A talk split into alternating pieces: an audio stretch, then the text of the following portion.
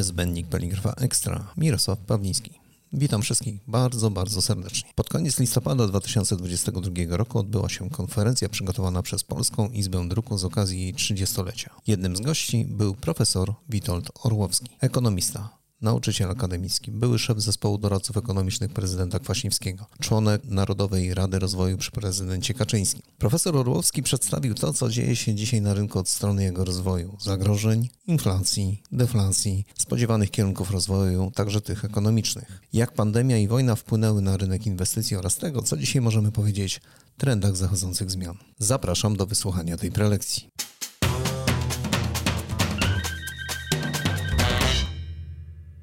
Proszę Państwa, stacie ze zgadywaniem przyszłości w tej chwili. Wiadomo tylko, że jest niepewna. E, wiadomo, że jesteśmy w samym środku niepewności, natomiast co dokładnie się zdarzy, to nikt oczywiście tego nie wie. Polska gospodarka. Mówiąc najkrócej, tutaj zobaczycie Państwo dane do roku 2021, czyli do wybuchu wojny. Świadomie mówię o tym, dlatego że no, nawet rządzący bardzo lubią nam powtarzać, że wszystko cokolwiek złe się dzieje, to to jest wszystko wyłącznie wina Putina. Nie byłoby w ogóle żadnej inflacji w Polsce, nie byłoby e, recesji zbliżającej się, gdyby nie Putin. Wszystko szło świetnie tylko. No więc nie do końca tak jest prawda. Polska gospodarka przed wojną, i to w tej chwili, to, to jest, czyli koniec 2021 roku, znajdowała się w takim stanie. No mieliśmy znakomity wzrost produktu krajowego brutto, czyli produkcji. Oczywiście nie liczę tutaj wahnięcia z powodu pandemii. No o to rzeczywiście trudno do kogokolwiek mieć, mieć pretensje. Ale mieliśmy te 7 lat tłustych. Jak się pamiętacie Państwo Biblię, no to, to od razu coś tam dzwoni. Co to znaczy 7 lat tłustych? Mianowicie PKB rósł na wstępie, no rzeczywiście 5%, 5, czasem 6% nawet, czyli wydawało się, że wszystko jest znakomicie. Z jednym drobiazgiem. Otóż PKB rósł głównie z powodu rosnącej konsumpcji. A jak Państwo pewnie wiecie, no wiecie, bo jesteście w biznesie, w którymś momencie samo produkowanie nie wystarczy. Trzeba również inwestować, trzeba wymieniać maszyny na nowe, trzeba podprawiać technologię, bo inaczej przestaje rosnąć wydajność pracy. Już nie mówię o utracie konkurencyjności. W wyniku takiego pięknego wzrostu, no bezrobocie nam spadło do zera. I to jest niewątpliwy, gigantyczny sukces, za który zresztą no, to, to, to się dzieje od kilkudziesięciu, od dwudziestu lat. No, mieliśmy w szczycie w 2002 roku na początku 20 parę procent bezrobocia. W tej chwili mamy poprawnie mierzone 3%. I co więcej, mimo nawet recesji, nic nie wskazuje na to, znaczy mimo ciężkiej sytuacji teraz, nic nie wskazuje na to, żeśmy mieli mieć do czynienia z wysokim bezrobociem. I to jest i dobra sprawa, i nie do końca dobra. Przepraszam, że tak to powiem. Dobra dla, no dobra dla nas wszystkich, dla ludzi. No przecież w końcu Marzymy o tym, żeby być w kraju, w którym, żyć w kraju, w którym każdy zarabia przyzwoicie, ma pracę i tak dalej, i tak dalej. Natomiast problem jest taki, że przy zerowym bezrobociu niestety zaczyna się tworzyć dość łatwe otoczenie, w którym może wzrastać inflacja. Dlaczego? No bo główna rzecz, która powstrzymuje żądania płacowe, to jest obawa przed utratą miejsca pracy. Jak ta obawa nie jest duża, a nawet teraz nie jest duża wśród ludzi, y, no to, w takim, to wtedy inflacja ma łatwe warunki działania. No dobra, no inflacja sama z siebie się nie rodzi. Natomiast przypomnę, że mieliśmy tutaj wzrost, taki wzrost gospodarczy, w którym te szybkie tempa wzrostu wynikały z szybkiego wzrostu popytu, a nie z tego, że gospodarka inwestowała intensywnie, zwiększała swoje możliwości podażowe. Co to znaczy? To znaczy, że na przykład wydajność pracy nie rosła dostatecznie szybko, to znaczy, że narastała presja inflacyjna. Myśmy jej nie widzieli, dlatego że ona sobie, no jak inflacja się zwiększa z minus pół do na przykład 2%, no to cały czas mam wrażenie, no nie, nie ma tej inflacji, tak? No 2%, potem 3% w następnym roku, no nadal nie ma właściwie. Dopiero panika zaczęła wybuchać, jak Państwo pamiętacie, w jesienią zeszłego roku, jeszcze na parę miesięcy przed wojną notabene, kiedy raptem okazało się, że idziemy w stronę dwucyfrowej inflacji, rząd zaczął wprowadzać tarcze antyinflacyjne i tak dalej, i tak dalej. Może jeszcze dla przypomnienia nikt nie wiedział o tym, że jakaś wojna będzie za parę miesięcy dopiero. To a propos tego, że to tylko wojna przyniosła inflację, że przedtem nie było inflacji i w ogóle by nie było jej. Ta presja narastała i no to jest taka dość typowa sytuacja, jeśli mamy dość wolno rosnącą stronę podażową. Znaczy za mało inwestycji i problemy z ludźmi. I jednocześnie bardzo tak stymulowany popyt, no to oczywiście, że to prowadzi w stronę tego, co się nazywa stagflacją, czyli wolniejszym wzrostem, a większymi problemami z inflacją. Oczywiście wojna, pandemia spowodowały, że to wszystko wzrosło przynajmniej do drugiej potęgi zostało podniesione. Nie ma cienia wątpliwości i tutaj oczywiście zgadzam się, jeśli pan premier mówi ogromna wina Putina, że inflacja jest taka jak jest, to oczywiście ma rację. Jeśli mówi nie byłoby inflacji, gdyby nie było Putina, to oczywiście jest to nieprawda. No jeszcze do tego dochodzą te spory z instytucjami unijnymi. Przecież to też narastało. To trudno jest na wykresie przedstawić, ale to też narastało z roku na rok.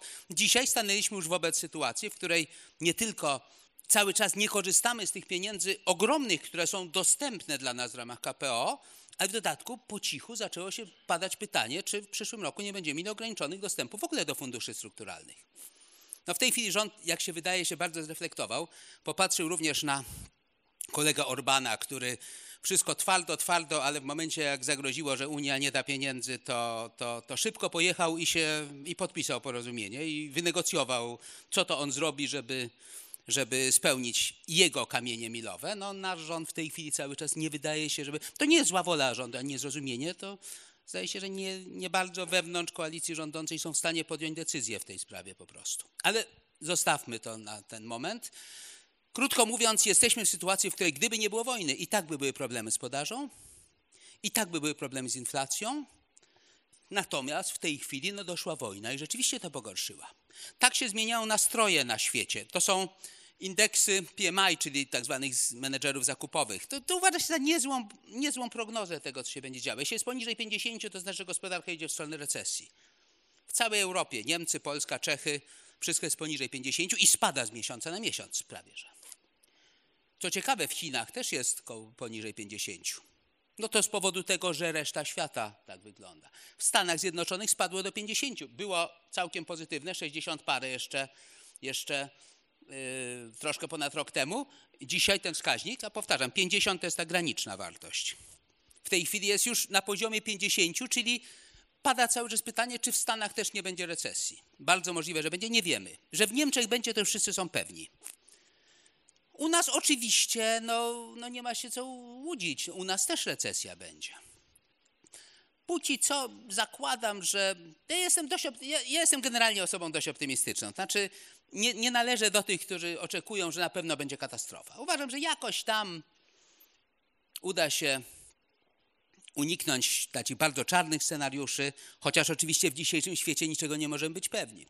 Że uda się mm, no, że na przykład uważam, że gdzieś tam koniec końców rząd dojdzie do porozumienia w sprawie tych pieniędzy unijnych, one nie będą wstrzymane. One oczywiście będą opóźnione, no bo wiecie Państwo, że niektóre kraje już z pieniędzy z KPO korzystają od roku, prawie od roku.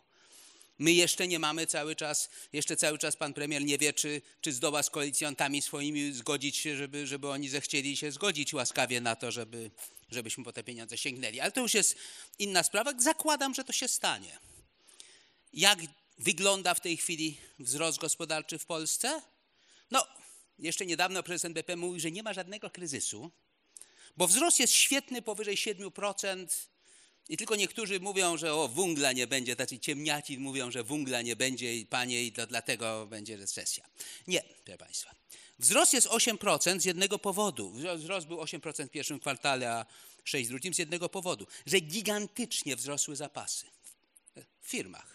Po pierwsze, zapasy gazu oczywiście, no bo i, i słusznie, że, że, że, wzrosły. Po drugie, no w oczekiwaniu, już zwłaszcza już od lutego, w ciągu marca, w oczekiwaniu przerw w dostawach możliwych, oczywiście uciekając przed inflacją, firmy gwałtownie zwiększyły zapasy. Proszę zwrócić uwagę, w pierwszym kwartale normalnie wzrost zapasów to jest mniej więcej odpowiednik jednego, niecałego 1% PKB. W tym roku to było, tego wytworzonego w ciągu roku, w ciągu kwartału. W tym roku to było 10%.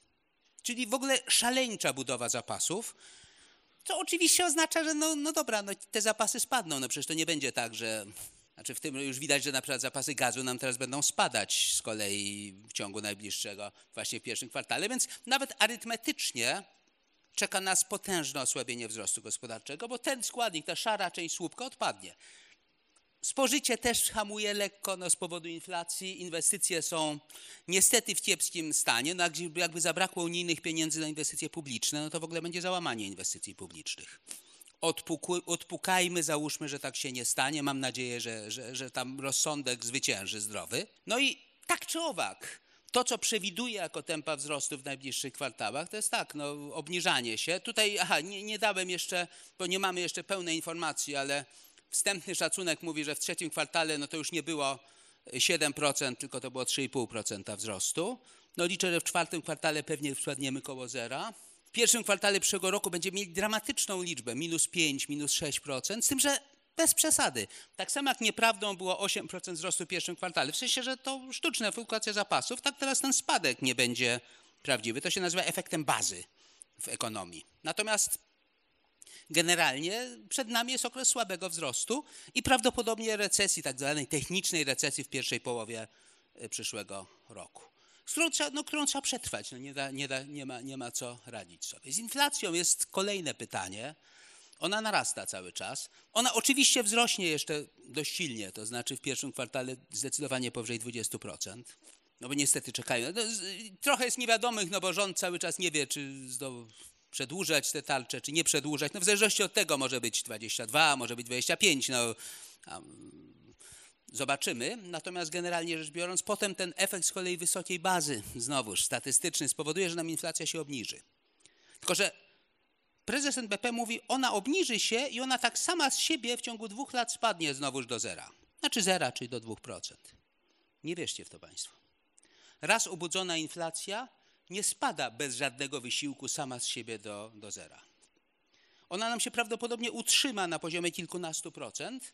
I tutaj no, stopy NBP, one są podniesione, one są coraz niskie w stosunku do inflacji. Ja się mogę zgodzić z tym, że właściwie NBP nie bardzo może coś zrobić. Bo teraz głównym kreatorem inflacji jest polityka budżetu, a nie, czy polityka państwa, a nie y, rządu, a nie NBP, więc NBP może, pewnie ma rację, że Rada Polityki Pieniężnej, że nie chce podwyższać stóp, bo Gdyby chciała znacząco wpłynąć na inflację w ciągu najbliższych miesięcy, no to musiałaby podnieść stopy procentowe do 15%, 20% z tych siedmiu obecnych. No wszyscy wiemy, że to była katastrofa i rzeczywiście, no przynajmniej ja, ale myślę, że mało kto namawia bank centralny do tego, żeby coś takiego zrobić. Natomiast oczekujemy od rządu, żeby zaczął wreszcie jakąś, i bank centralny też powinien od rządu, żeby zaczął wreszcie politykę antyinflacyjną prowadzić. To jest nasze największe, tak naprawdę największy znak zapytania. Bo inflacja ukształtuje się na poziomie kilkunastu procent, potem spadku po pierwszym kwartale, właśnie tym statystycznym. Zresztą widać, płace rosną w tempie 13-14%. One nie doganiają teraz inflacji. To jest dobre z punktu widzenia inflacji, no bo to znaczy nie przyspieszają nam, wzrost płac nie przyspiesza nam inflacji. Złe z punktu widzenia recesji, bo ludzie będą mieli coraz mniej pieniędzy. Natomiast no to jest to, co się nazywa pętlą inflacyjną, czy pętlą, spiralą cenowo-płacową. To płace rosną w tempie kilkunastu procent, przy czym sfera budżetowa w ogóle częściej nie dostaje żadnych podwyżek. No, ten mit o dobrej sytuacji finansów publicznych to oczywiście pryśnie w momencie, jak się zaczną strajki z żądaniami podwyżek płac itd. Tak itd. Tak e, troszkę rząd się tego przestraszył w tej chwili najwyraźniej i od chyba dwóch tygodni zmienił retorykę trochę. To znaczy już nie ma mówienia, że jest świetna sytuacja i że na wszystko nas stać. Już zaczęło być mówienie, że no chyba na wszystko nie będzie nas stać jednak. Natomiast mamy jeden wielki znak zapytania tutaj. Wybory za 10 miesięcy. I pytanie stacie, i to mówię jako, powiedziałem, jako optymista, zakładam, że to się nie stanie, natomiast z tyłu głowy mamy wszystko. I do jakich szaleństw mogą być zdolni rządzący w momencie, jeśli będą widzieli na przykład spadające poparcie dla siebie? Zobaczymy. Mam nadzieję, jeszcze raz powtarzam, ja zupełnie szczerze to mówię, mam nadzieję, że nie, że są granice jednak mimo wszystko tego i że gdzieś tam rozsądek, no oczywiście, że coś tam będzie robione przed wyborami, ale tam 13 emerytura, 14 i tak dalej, ale że nie będzie 15, 16, 17, 18 emerytury i tak dalej, i tak dalej, bo to by spowodowało oczywiście, że ta inflacja by skoczyła do poziomu znacznie, czy ustabilizowałaby się na poziomie znacznie wyższym niż, niż, niż, niż te powiedzmy między 10 a 15%, które oczekuje w tej chwili. Z tą inflacją będzie problem przez lata. Ktokolwiek będzie rządzić rok od dzisiaj, będzie miał, i to będzie wszystko jedno, czy wygrają ci, co rządzą, czy się zmieni, to będzie miał strasznie ciężką sytuację. I z tą sytuacją my musimy się nauczyć żyć. Znaczy z inflacją się daje żyć, proszę Państwa, to chciałem przypomnieć. Młodsi tego nie pamiętają, zwłaszcza panie młodsze, to w ogóle nie mam powodu pamiętać. Ale część osób, które mają tam powiedzmy powyżej pięćdziesiątki, to przypomnij sobie, że można oczywiście żyć z inflacją. To nie jest przyjemne życie, no bo wtedy jest poza wszystkim innym trzeba się cały czas martwić o te zmiany ceny i o to, jak będzie to wpływało na działanie firmy, o pricing, o to, żeby nie być przegranym na tym. Trzeba walczyć o, to, żeby ceny własne wzrosły bardziej niż ceny, niż, input, niż ceny zużywanych czyli nabywanych rzeczy. To dotyczy i firm, i gospodarstw domowych oczywiście, czyli indeksacji płac i dochodów. Natomiast z tym oczywiście się daje żyć. Natomiast y, no, przyjemnie jest żyć wtedy, jak inflacji nie ma. Przez 20 lat żyliśmy bez takiego poczucia, że jest stale inflacja. No i to taki komfort jest, okazuje się. No, trzeba będzie na nowo się nauczyć z tym, z tym żyć i ktokolwiek będzie rządzić, będzie miał bardzo trudne zadanie, bo powiedziałem już, przed nami jest okres umiarkowanego wzrostu i problemów z inflacją moim zdaniem na parę lat. No kiedyś to trzeba będzie skończyć, no ale to, to, to nie jest perspektywa najbliższego roku ani, ani dwóch, jakieś zaostrzenie zdecydowane polityki. Musimy się nauczyć z tym żyć. Od razu dobra strona tej, tej, tej, tej sprawy jest taka, że yy, no proszę Państwa, no katastrofy żadnej sądzę, że nie będzie. Znaczy mówię, no sądzę, no bo wiecie, no dobra, no rok temu również jakby ktoś powiedział, czy wojna w Europie będzie, no to większość ludzi powiedziała, no przecież to jest niemożliwe. No, wiele się może zdarzyć, ale na pewno nikt nie będzie tak szalony, żeby wojnę zacząć w Europie, tak? No, więc dzisiaj musimy ważyć słowa, kiedy mówimy, że na pewno coś się nie stanie. Natomiast ja uważam, że moim zdaniem katastrofy żadnej nie będzie, natomiast, że będą nieprzyjemne czasy, kiedy trzeba sobie będzie radzić, no to jest prawda. I tych zagrożeń od wojny poczynając przez politykę, na polityce krajowej kończąc właśnie przed wyborami, no to jest bardzo dużo niestety i to z tyłu głowy trzeba mieć. No oczywiście są szanse, że to się wszystko ułoży lepiej, co i tak nie oznacza, że będzie dobrze naprawdę. Najbliższe miesiące, kwartały, no to liczmy się z tym, że będzie naprawdę ciężko. Natomiast y, no nie, nie, nie katastrofalnie. Na dłuższą metę chciałem powiedzieć Państwu jedno. Wszystkie kryzysy z czasem przechodzą. Oczywiście to wymaga im bardziej zabagniona na przykład polityka gospodarcza przed im cięższy kryzys, no to tym gdzieś trzeba będzie później znieść ten okres naprawiania gospodarki, który będzie bolesny oczywiście. No inflacja, zwalczenie inflacji zawsze jest bolesne, jak się już dopuści do jej rozkręcenia.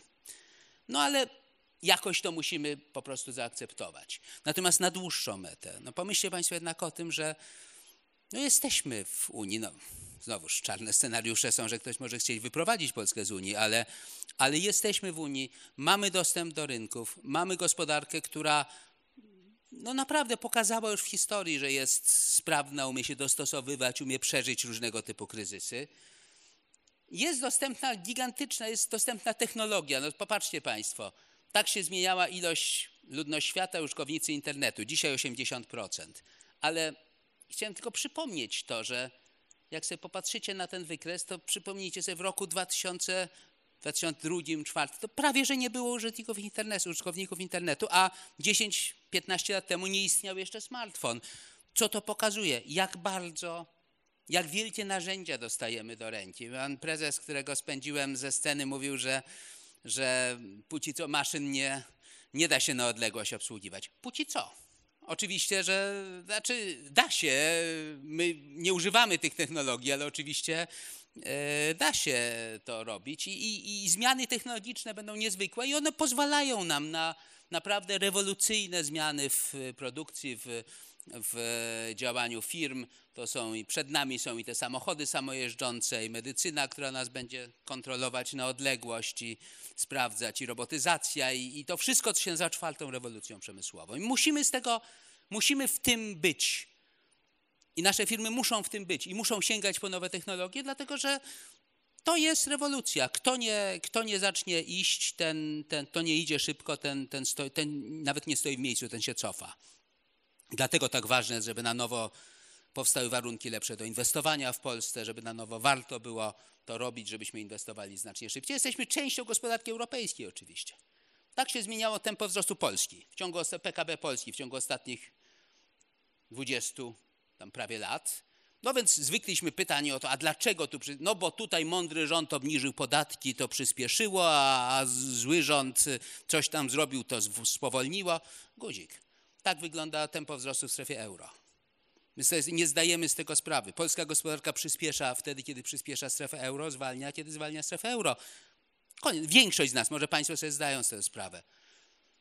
Jesteśmy częścią tej gospodarki i razem z nią musimy przejść ten proces, nadgonić rewolucję przemysłową, gdzie no, Europa w ogóle nie jest w czołówce, chociaż oczywiście to jest przeciętna, no bo Skandynawowie są w czołówce, e, Włosi i Grecy, czy Grecy i Portugalczycy nie są, my też nie jesteśmy niestety, no ale musimy po to sięgnąć. I ostatnia rzecz na pocieszenie. Pociesz, naprawdę, daliśmy sobie radę w znacznie trudniejszych czasach. Powtarzam, młodsi nie wiedzą o tym, ale jeśli ktoś mówi najgorszy kryzys w historii Polski w ciągu ostatnich 30 lat, możliwe, że w ciągu ostatnich 25, ale w porównaniu z tym, co było w roku 90 czy 89, to naprawdę bułka z masłem. A jednak się udało i radykalnie nadgonić Zachód i zwiększyć konkurencyjność polskiej gospodarki. Wtedy dla przypomnienia, w 90 roku polski eksport wynosił 15 miliardów dolarów. To już było po uwolnieniu. Dzisiaj wynosi 400 miliardów dolarów. Te dolary są trochę mniej warte, no więc powiedzmy, że wzrost był nie dwudziestokrotny, nie dwudziestoparokrotny, tylko kilkunastokrotny. No ale to jest zupełnie inna gospodarka i dała sobie radę, mimo że wtedy nikt za Polskę trzech groszy nie dawał w 90 roku. Także najważniejsza rzecz to jest wiedza, innowacje, ludzie, trzeba po to sięgnąć. Ostatnia rzecz, którą chciałem Państwu pokazać w związku z tym, zwłaszcza, że mówimy o Polskiej Izbie Druku, to jest to, że ja zacząłem swój wielki program edukacyjny dla młodzieży. Ekonomia dla ciekawych, podręcznik dla nastolatków ekonomii. Są lekcje w szkołach organizowane we wtorek, miałem dla 8 tysięcy osób, ale większość jest dostępna przez internet. Dziękuję bardzo. Było to wydanie niezbędnika Poligrafa Ekstra, które przygotowała redakcja Świat Poligrafii Professional. Kochani, nasze podcasty zawsze się ukazują w czwartek o godzinie 15, a tylko te wydania ekstra będą prezentowane w zupełnie innych terminach, o czym zawsze Was poinformujemy. Do usłyszenia w następnym podcaście.